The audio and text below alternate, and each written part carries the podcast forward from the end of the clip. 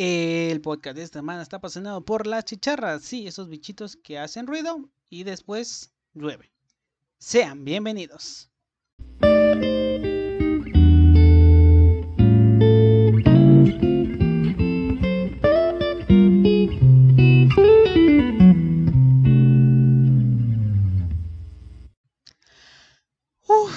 Hola, ¿qué tal, gente? ¿Cómo están? Espero que estén muy, muy, pero que muy bien. Desde donde quiera que me escuchen, espero que estén pasando una linda noche, un lindo día o una linda tarde, a cualquier hora. Espero que estén muy bien. Y si ese suspiro no es por lo que ustedes piensan, acabo de pasar una semana muy, muy fea con los exámenes y entregas de trabajos, así que, ven, hasta ni sé hablar. Espero que estén muy bien, que la estén pasando súper. Y sí. Flashbacks de Vietnam.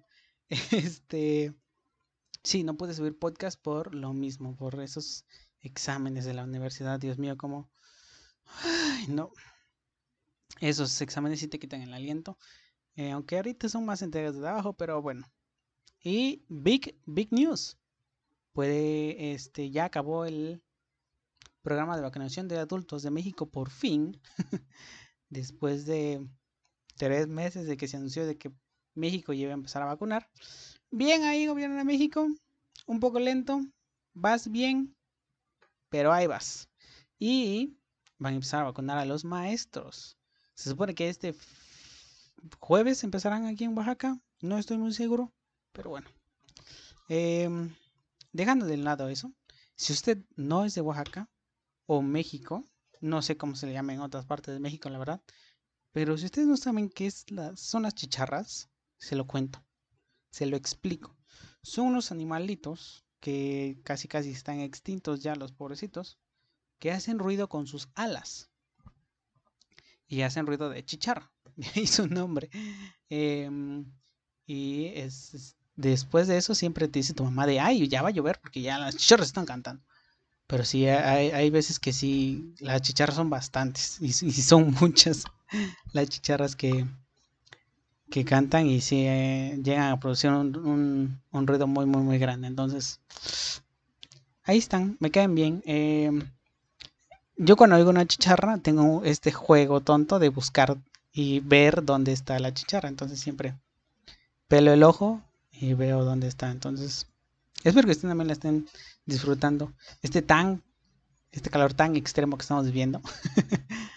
Y ya sé que en otros lugares de México, que en otros lugares de Oaxaca hace mucho más calor. Yo lo comprendo, yo tengo conciencia de esto, pero aquí en Valle Central se está haciendo mucho calor. Creo que hoy fue la máxima de 33. Dios mío, con este calor.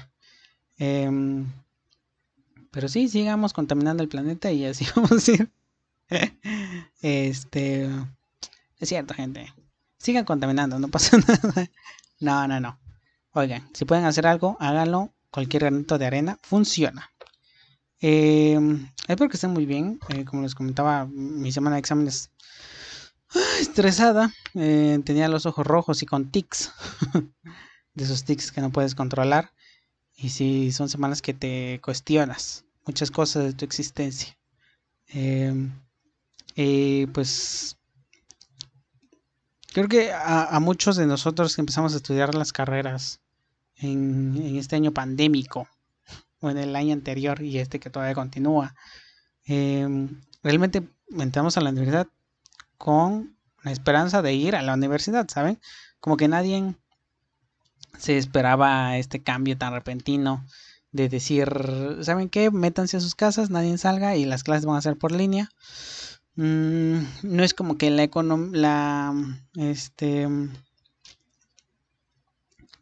el método de enseñanza en México sea el mejor.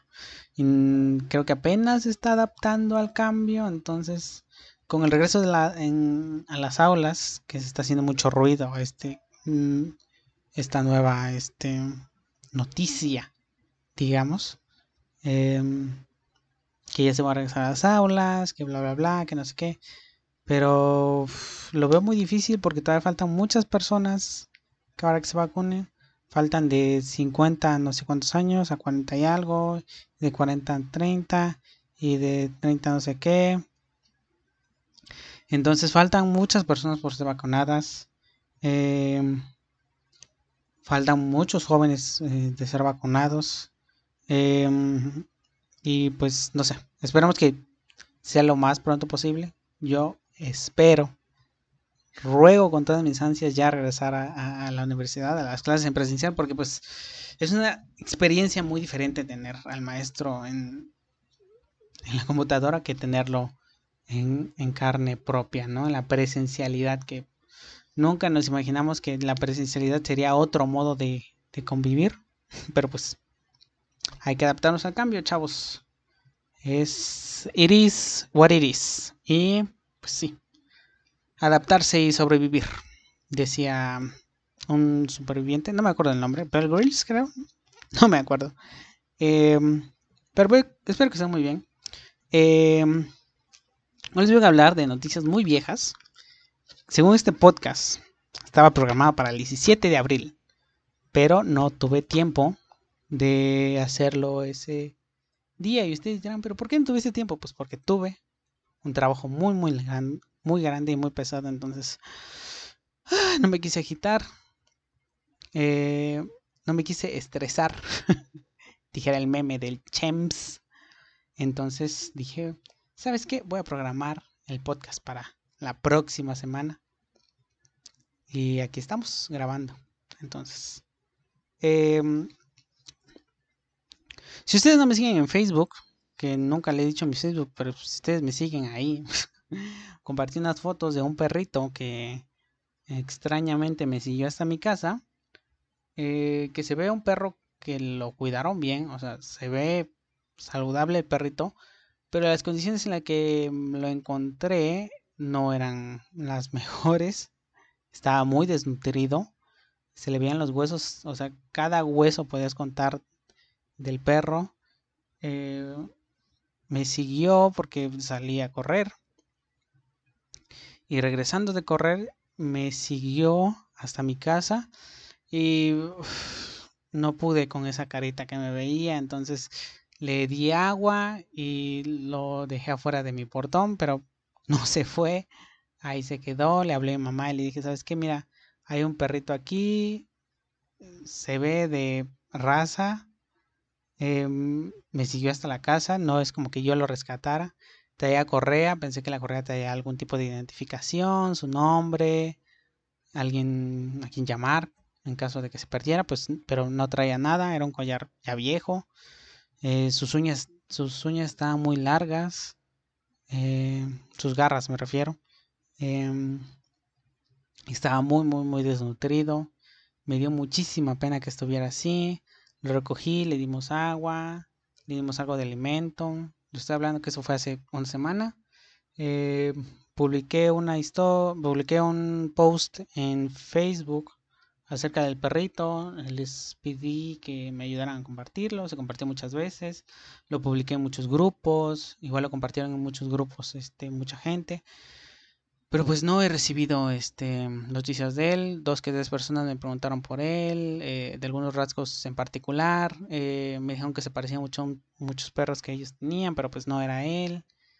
Pregunté por nombres a esas personas que me preguntaron, y a ninguno respondía.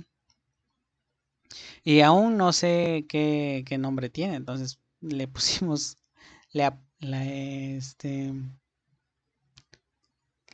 le apodamos Canelín porque no sabemos su nombre realmente. Ya lleva una semana así. Tal vez haga un post mañana otra vez para tratar de buscar a esas personas. Pero no sé, se me hace muy raro que se encuentre un perro así. Obviamente venía acompañado de un perro más grande, pero ese perro no me siguió. O sea, realmente yo iba a caminar a mi casa y él iba al lado de mí, así, literal. Pero pues sí, ya ahorita ya está aquí en la casa, ya engordó, ya se ve un poquito mejor de salud, lo cual me da mucha tranquilidad, en serio, porque se veía en condiciones muy deplorables. No sé si se perdió, no quiero pensar que realmente lo abandonaron, porque abro el portón de la casa y no se sale, o sea, no es de esos perros que salen corriendo. Entonces no tengo idea de qué de cómo fue su pérdida, pero si ya lleva muchos meses perdidos, que creo que es el caso, porque estaba desnutrido, tenía largas las uñas, y se ve que es un perro muy hogareño, porque le di un baño también, obviamente, porque siempre me acompañaba aquí adentro en mi cuarto. Entonces no sabría decirles, se perdió o lo abandonaron, pero pues si ustedes saben de alguien que se le perdió un perro tipo chihuahua, porque no sé bien tampoco la raza que es, pero se ve chihuahua, que es café con manchas blancas en el pecho, por favor, hagan el favor de comunicarse conmigo. Está en mi casa, está saludable, está bien. Traía un collar color amarillo con color como tipo cuero y amarillo algunos detalles. No tiene ojos cafés. Entonces, si saben de alguien o si saben de algo, se los agradecería muchísimo, porque pues estoy buscando a su familia, que a lo mejor también lo extraña. Entonces ayúdenme a encontrarla. Les digo, haré un post tal vez después. Entonces pues sí, les quería contar eso, por si alguien escucha el podcast o saben de alguien que se le haya perdido un perrito recientemente. Café, cerca de el Rosario y de la colonia Ampliación de Santa Lucía, pues tal vez pueda ser ese. Mándenme un mensaje por Instagram, ya saben mi Instagram, arroba Joel Vivas LPZ, o por Facebook, que me encuentra como Joel Vivas. Joel Vivas, sí, como Joel Vivas, y sí, ahí luego aparezco. O déjenme ver cómo me llamo.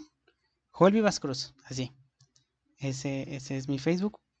Mándenme mensaje para que podamos encontrarle, para que podamos encontrar los dueños de Canelín, como le ha apodado. Pero bueno, dejando de lado los anuncios de este podcast, hoy les vengo a hablar de noticias que realmente son viejas, y impresiona la facilidad con la que las noticias se hacen viejas y pasan de moda, entre comillas, no sé cómo llamarlo, sino campaña de este corto del conejo Ralph, creo que se llamaba, de experimentación en animales, de cosméticos, de cremas y de todo eso, que realmente en una buena manera expone lo cruda que es la realidad en esos asuntos. Y siento que necesitamos más campañas así, pero también campañas de muchas otras cosas, no simplemente eso. Leí un meme muy gracioso que me dio muchísima risa, que dice, una chica compartiendo esto desde su iPhone que fue ensamblado por niños tailandeses, y está creo que una de las Kardashian llorando con su iPhone todo así, extravagante. Me dio mucha risa, pero sí, necesitamos más campañas así. Creo que la gente se dio mucha cuenta de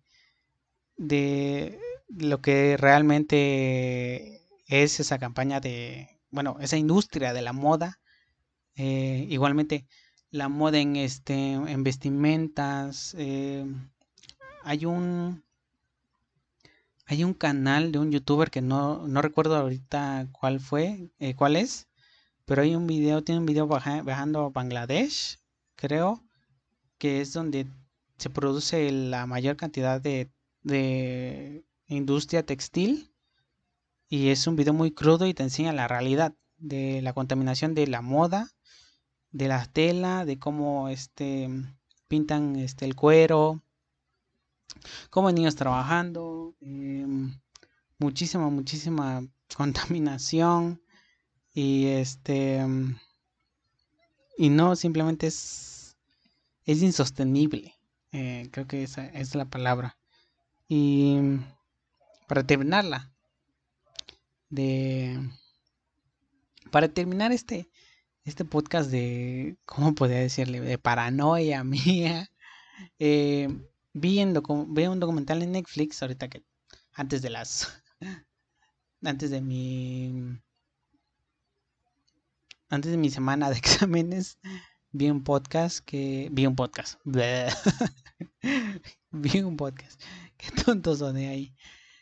Vi un documental en Netflix que se llama La pesca insostenible, creo que se llama Seaspiracy, como conspiración marina o océano conspiranoico, algo así.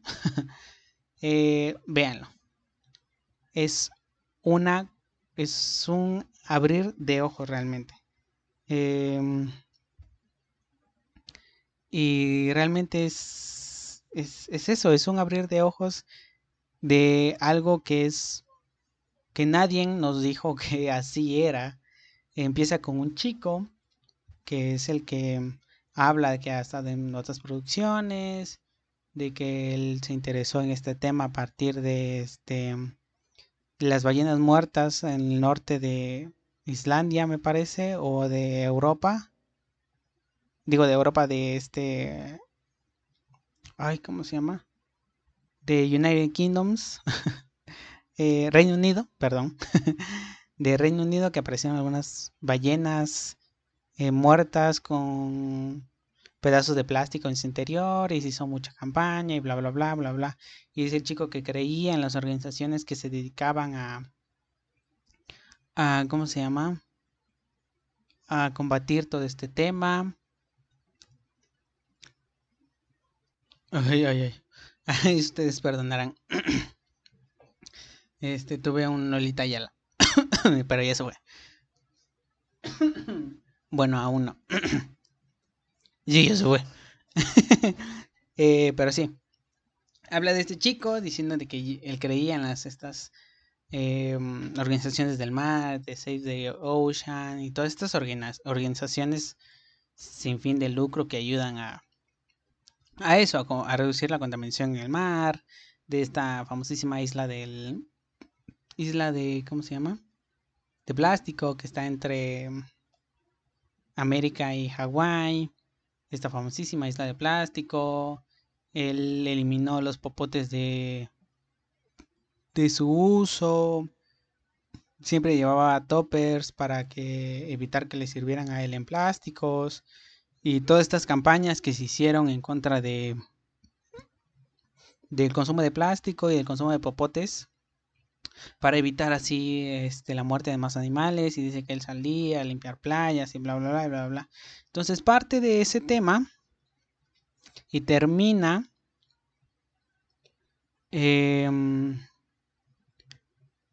termina recomendándote dejar de consumir productos derivados del mar,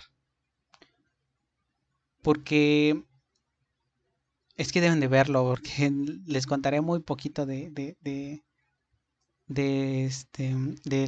o sea, no haré justicia a lo bien que lo explica el chico y lo bien que investiga todo ese tema, pero está involucrado mafias, está involucrado la esclavitud, el secuestro, productos que no son sustentables. Sustentabilidad, como lo dice él, es una palabra bonita es una palabra para adornar, ¿no? Realmente te pone a cuestionarte muchas cosas. Si realmente existe la sustentabilidad, existe el bien de la humanidad a cambio de, o sea, que tenga poco impacto en el ambiente. Uf, no lo sé, hay muchas cosas que sustentabilidad, o sea, lo explica como, pues sí, eso, sacar beneficios sin dañar el ambiente, pero pongámonos a pensar de qué podemos sacar de beneficio y no contaminar al ambiente. Un ejemplo fácil que se me viene, por ejemplo, paneles solares. Dijimos, pues vamos a aprovechar la energía que nos da el sol y bla, bla, bla, ¿no? Pero para crear esos paneles solares se necesitan materiales, y esos materiales que generan contaminación. Entonces, ven, no es tan sostenible. Igualmente, muchas otras cosas.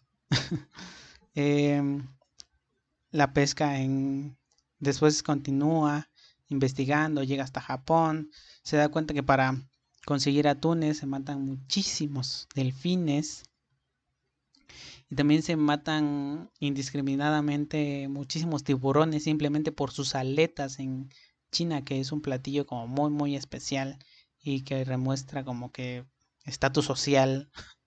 Entonces a los tiburones les cortan sus aletas y los regresan al mar. Es que es muy crudo el documental y te cuenta una verdad que siempre nos ha engañado. Y después habla de estas etiquetas en las latas de atún, que según son delfín friendly, o sea que ningún delfín fue asesinado para conseguir este atún.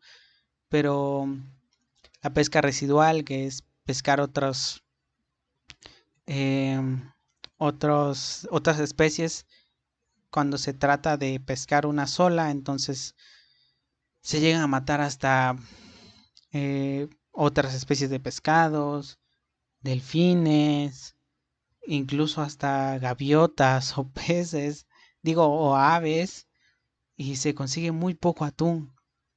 Y estas latas de estas etiquetas que traen las latas de atún, que según son pesca sostenible, y esta famosísima etiqueta azul de que ningún delfín fue lastimado para conseguir este atún, simplemente las venden. Es mercadotecnia, es vil mercadotecnia. Y todas las organizaciones que según sin libre de lucro y que te recomiendan qué puedes hacer para salvar el mar, y lo primero es no consumir plásticos, no contaminar las playas, bla, bla, bla, bla, bla, bla, bla. Quienes donan más del 70% a esas organizaciones son las compañías pesqueras. Y las etiquetas simplemente se venden a las empaquetadoras de atún. El atún se está acabando. La pesca por arrastre es simplemente mucha contaminación. La caza de delfines, la caza de tiburones simplemente por sus aletas, que están ya en niveles críticos. E incluso, no sé si ustedes recuerden el derrame de petróleo en el Golfo de México, que se dijo que fue una gran catástrofe, que me acuerdo que hasta estaban pidiendo cabello, que fueras a donar tu cabello para crear así esponjas y absorber el petróleo. Y salen investigadores, los cuales dicen que ese derrame de petróleo le ayudó más a esa zona, que hasta incluso se recuperó toda la biodiversidad que se había destruido por la caza, por la pesca insostenible de pescado. Se recuperó, o sea, imagínense que un desastre de contaminación tan grande como lo fue ese derramamiento de petróleo esté ayudando a que se restaure toda la biodiversidad que existía. Es simplemente... O sea, te explota la cabeza al momento de escuchar eso. Que la contaminación haya ayudado al mar a tomar un respiro de tanta pesca. Y sí, no es sorpresa para nadie que la mayoría del dióxido de carbono que nosotros generamos es absorbido por el mar. Es casi un tercio de todo lo que consumimos dióxido de carbono lo absorbe el océano. Entonces no hay forma de que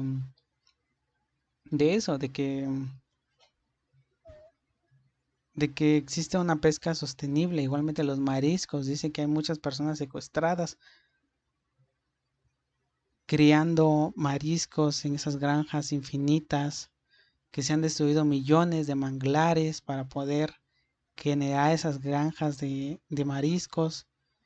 Simplemente véanlo. Y yo tomé la decisión de no consumir pescado a partir de que vi ese documental. Ya me puse la meta de no consumir pescado ni ningún derivado del mar. Y yo los invito y los exhorto a ver ese documental para que puedan observar eso. Porque no es simplemente de que, pues se acabaron los pescados y ya. El mar va a morir.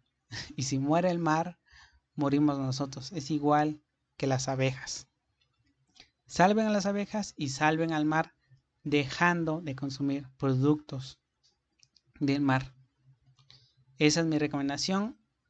De obligatorio que vean ese documental, que se informen de lo que está pasando, que simplemente cruda de realidad, pero debemos de aceptarla. Y con ese mensaje maquiavélico que les acabo de dar, ¿qué les parece si vamos a unos cortes comerciales y después a un corte musical? Esta vez patrocinado por Slicknock, no, Longshot y su rola No Voy a Salir de Casa. Espero que la disfruten. Y en un momento regresamos.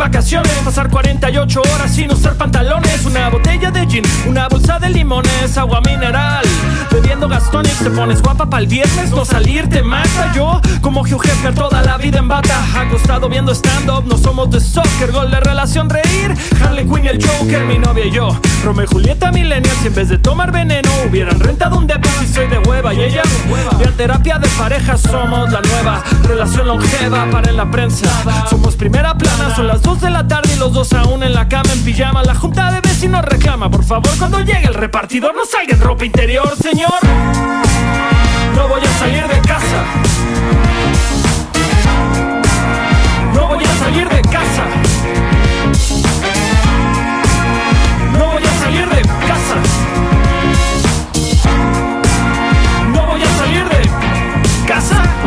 Quiero quedarme en casa todo el fin, fingir que estoy muerto. El teléfono hace y yo no contesto. Ignoro redes, foros, mis homies que adoro. Mi novia sentada a mi lado, también la ignoro. Ya sacaste al perro, lo tenía que pasear. Dejé encendida la caminadora, le puse pañal, torres de pizza se erigen en par, repruebo el homeschool, no hago las tareas del hogar. Amazon Prime, Netflix, mi vida hogareña, parezco malware. Le saco a todos la contraseña, se empeñan en ser sociales, confirmar invitaciones y yo cancelando planes sin dar explicaciones. Apático, bebillando dramático, se fue lo de ser joven y olvidé morirme rápido. Ahora el domingo tarde, mi único miedo se termina y empieza el trabajo de nuevo, No voy a salir de casa. No voy a salir de casa. No voy a salir de casa. No voy a salir de casa.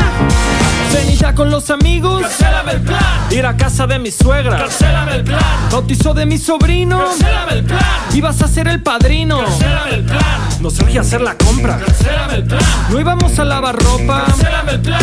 Tenemos que ir a misa, en serio, man. No vamos a salir del depa, nunca jamás. No voy a salir de casa. Casa. Ya te dije, Víctor, no voy a salir, Dígale al Milo que él venga a grabar, cabrón, casa.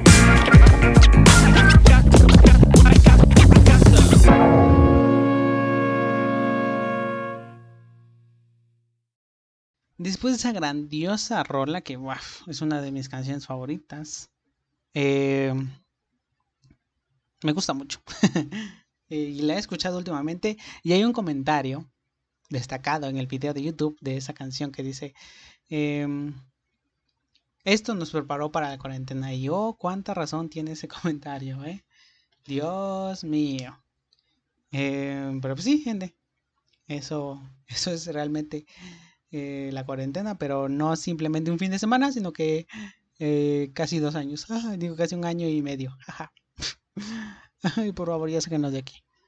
Pero sí, ya cuánto ha pasado, ya casi, bueno, este es el podcast 39, madre santísima. Es que no me lo puedo explicar. Realmente pensé que los podcasts iban a ser más intermitentes, con muchos más invitados, obviamente.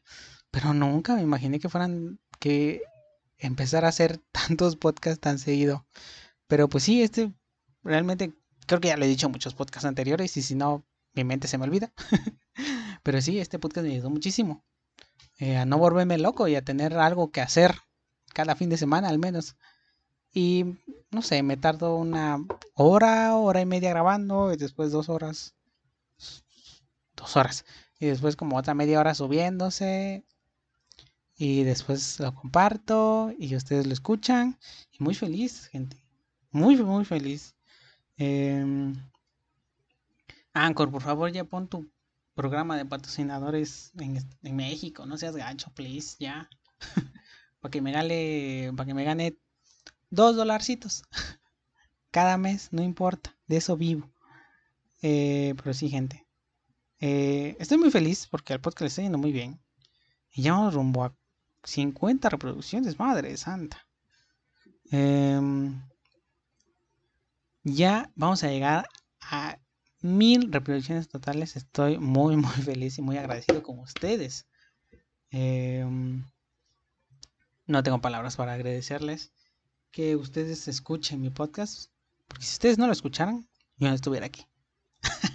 Así de mamón soy, como los pinches youtubers e influencers. Desde, todo es por ustedes.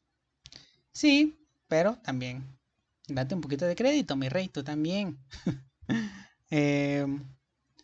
Pero pues muchas gracias. Y continuando, también hubo podcast, no sé si ya lo conté, en el video. Ay, no, ¿qué me está pasando esta semana? Ven, no grabo una semana y ya se me olvida cómo hablar.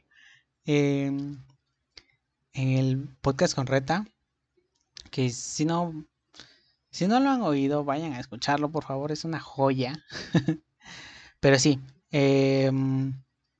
estuve sin luz como durante aproximadamente una semana. Una disculpa, mi mamá vino a preguntarme algo. Por eso los toques en la puerta. Pero bueno, continuamos. Les decía, no tuve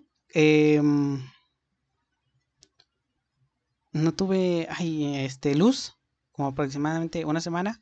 Porque mi papá iba a contratar otro servicio de luz, otra toma de luz, pero pues al final no la contrató y se le olvidó quitar todos los instrumentos, los medidores, ese medidor y esas cosas eléctricas. Entonces, no sé qué estaban haciendo los electricistas cerca de nuestra calle y vieron que esa toma estaba ilícita. Según ellos, ¿verdad? Porque ya saben. El chiste es que nos quitaron la luz, nos quedamos todo el fin de semana sin luz. El lunes teníamos que ir a pagar súper temprano, porque según nos estábamos robando la luz y bla, bla, bla. Según el lunes teníamos que ir a pagar y ya después nos los iban a instalar ese mismo día la luz.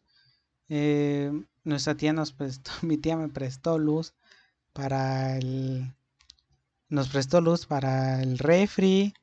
Y así, pues el refri necesitaba luz. Obviamente, qué menso yo.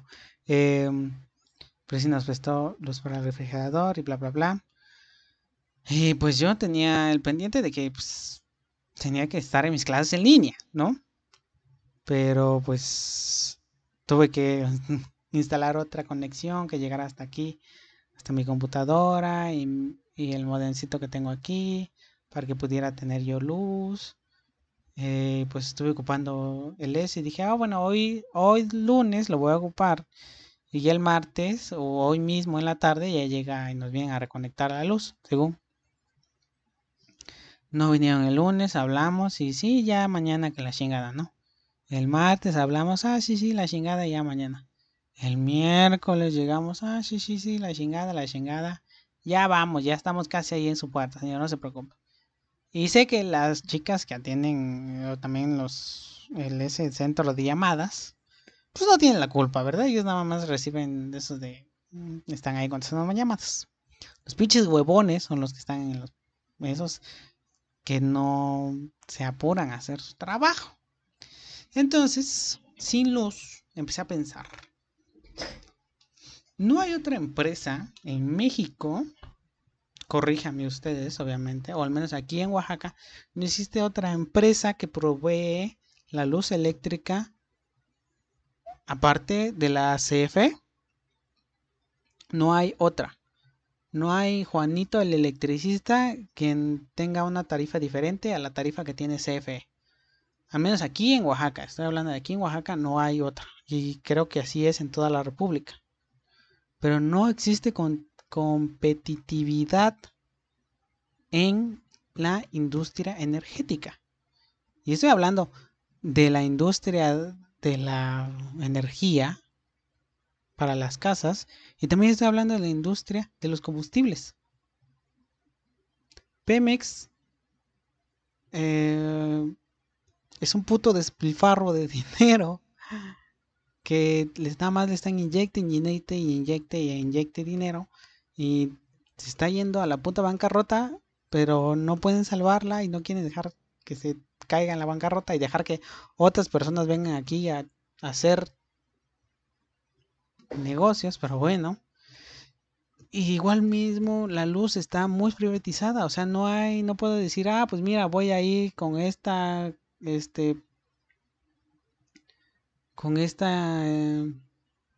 compañía de luz, o con la CFE que tiene con esta otra compañía, o con Panchito el electricista, con Rayito Rayón, que es otro.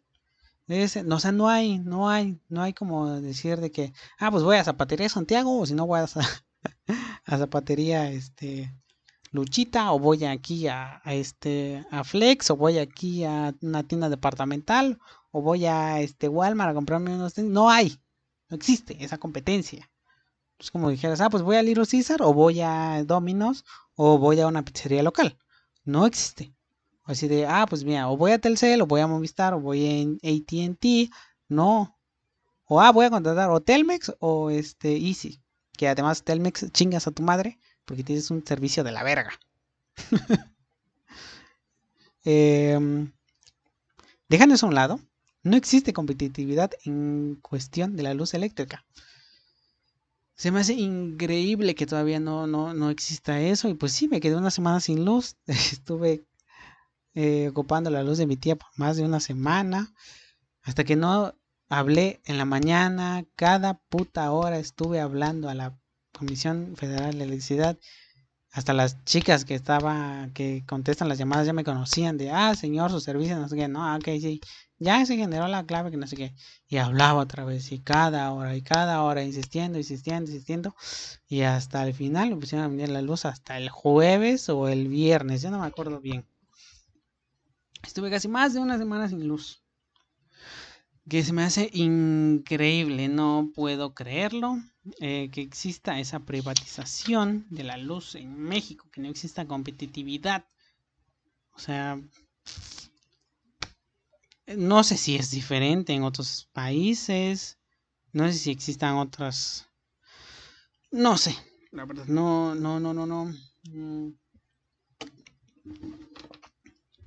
No tengo ese conocimiento. Pero en México simplemente no es así. Y no sé. Se me hace algo muy tonto. Y pues sí, otras noticias que dar.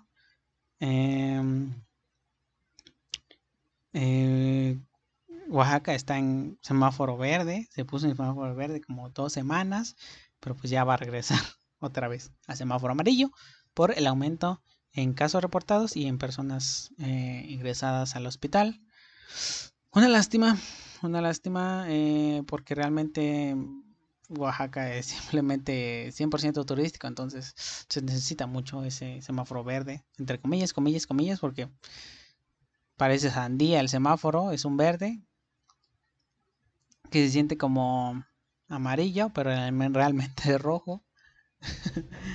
Entonces, pues sí, muchas cosas están mal, chicos. En otras cosas, la Fórmula 1 corrió en la Emilia-Romagna, que realmente la carrera estuvo muy buena. Si tienen la oportunidad de verla, véanla. Estuvo muy buena la carrera. Empezó con lluvia, después hubo una bandera roja, después relanzaron otra vez la carrera. Muy interesante, muchos errores de los pilotos. Es un circuito a la vieja escuela. Si te equivocas, lo pagas muy caro. Lewis Hamilton se equivocó y perdió la carrera por eso. Max Verstappen un puto cohete en ese nuevo Red Bull. Si ustedes no son fans de la Fórmula 1 y no entienden muy bien lo que pasa, realmente les exhorto a ver esta temporada de Fórmula 1, porque parece que va a ser una de las mejores temporadas.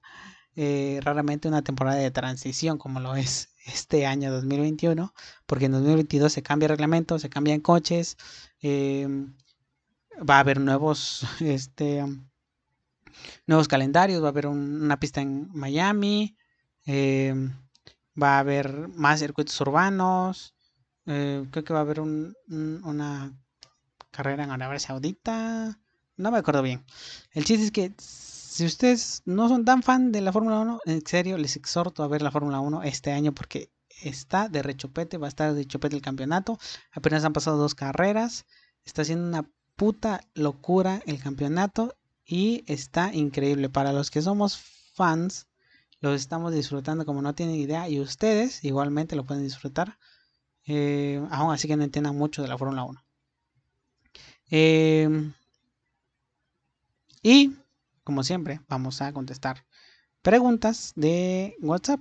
Digo, de WhatsApp. No. Preguntas de mi Instagram, que les dejé ahí en mi Instagram una sección para que ustedes preguntaran cosas en el podcast. Y Pamela me preguntó, un saludito Pamela, espero que te la espero que te encuentres muy bien.